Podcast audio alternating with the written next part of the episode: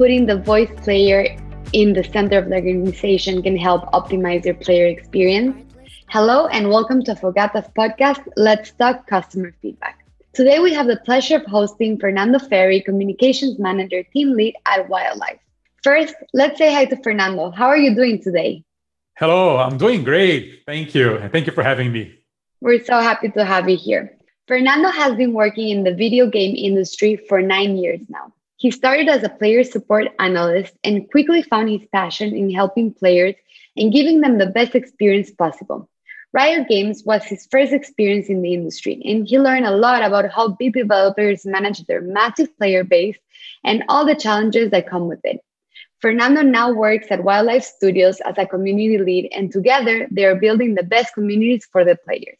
Players become emotionally connected to games, and when companies decide to make changes to the game, implement new features, or make new releases, players will start conversations online on multiple channels to discuss their opinions with other players. If companies are not analyzing this feedback, they're missing out on a lot of valuable information. Are companies really putting the voice of the players in their strategic decisions? How do companies cut through the noise to find the most relevant feedback? Can't wait to hear what Fernando has to say about all this, so let's start.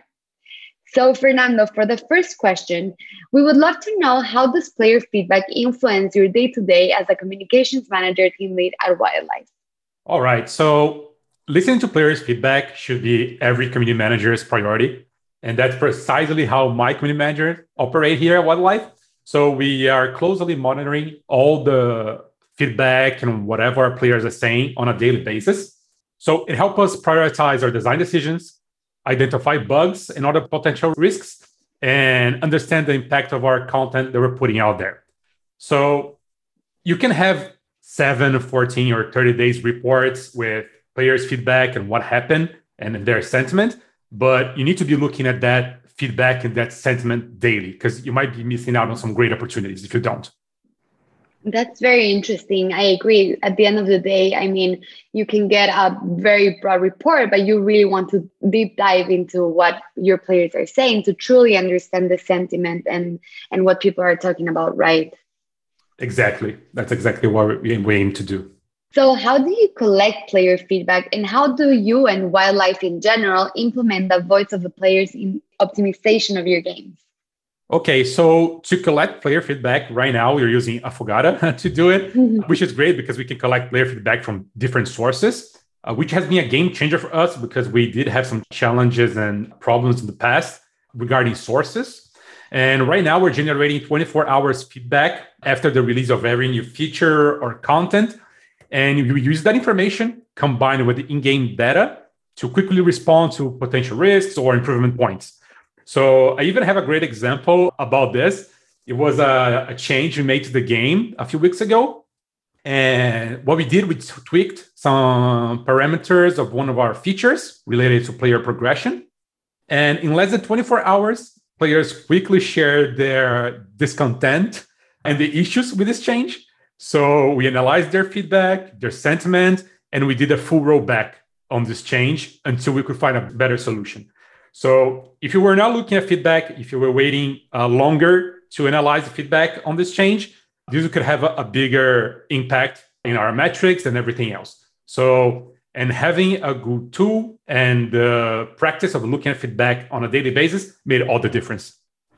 Well, that's so interesting because um, really, like you're utilizing player feedback and well, I forgot, but thankfully, in the best way possible because as you say, players would have like if you wouldn't have listened to your players, you could have lost a lot of players. And and it's amazing that you are truly looking at the why behind the numbers all the time in real time because that really showcases how wildlife is really like really cares about their players and their experience.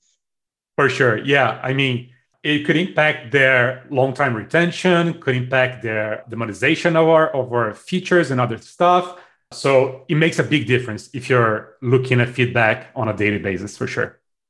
Definitely. And there must be a lot of noise and millions of conversations in your communities at Wildlife. How do you handle all of these data and how do you manage to find the most important feedback from your core players? it can definitely be challenging trying to narrow down all that noise to actionable and valuable feedback. But thanks to Affogata's robust search engines, uh, we can create queries uh, using keywords and other elements that allow us to generate reports based on the parameters we set. So that way, we can look for specific topics on our social channels. For instance, we know that our, most of our core players they are on Discord right now. That's uh, like they're talking every day. We have over thirty thousand messages on a daily basis on Discord. Wow! Uh, and by using Affogatas and the word, let's say the keyword matchmaking, we can see exactly what they're talking about this topic every day. So it makes really easy to look for that specific feedback from a specific topic or feature, whatever it is that we're looking for. So it makes a huge difference. It's amazing that you have such big communities and, and how you manage to filter out the, that noise. But when it comes to making strategy decision, strategic decisions about the game, how do you decide really what player feedback to listen and to which not? Because really, you can. I probably would think that in your communities, there's a lot of people saying they like something or they dislike the same the same thing. And and how where do you find that balance between the players?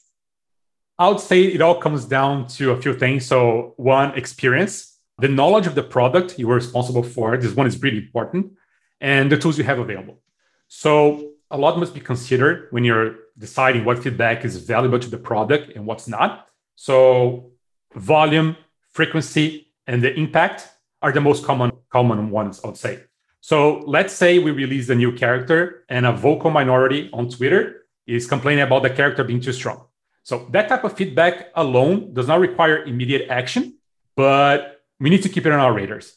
Because if the feedback persists and we check with internal teams what's the performance of the character inside the game, let's say win rate, usage, and other things, we can tie the two together and say, okay, so this vocal minority, it's actually they're saying something that it's persisting along the weeks and it's something that we should definitely maybe roll out a balance change or something else to try to fix the situation.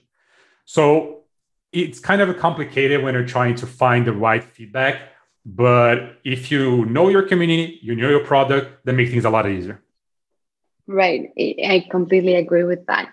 And how important do you think is for gaming companies to listen to the voice of the players and make relevant changes?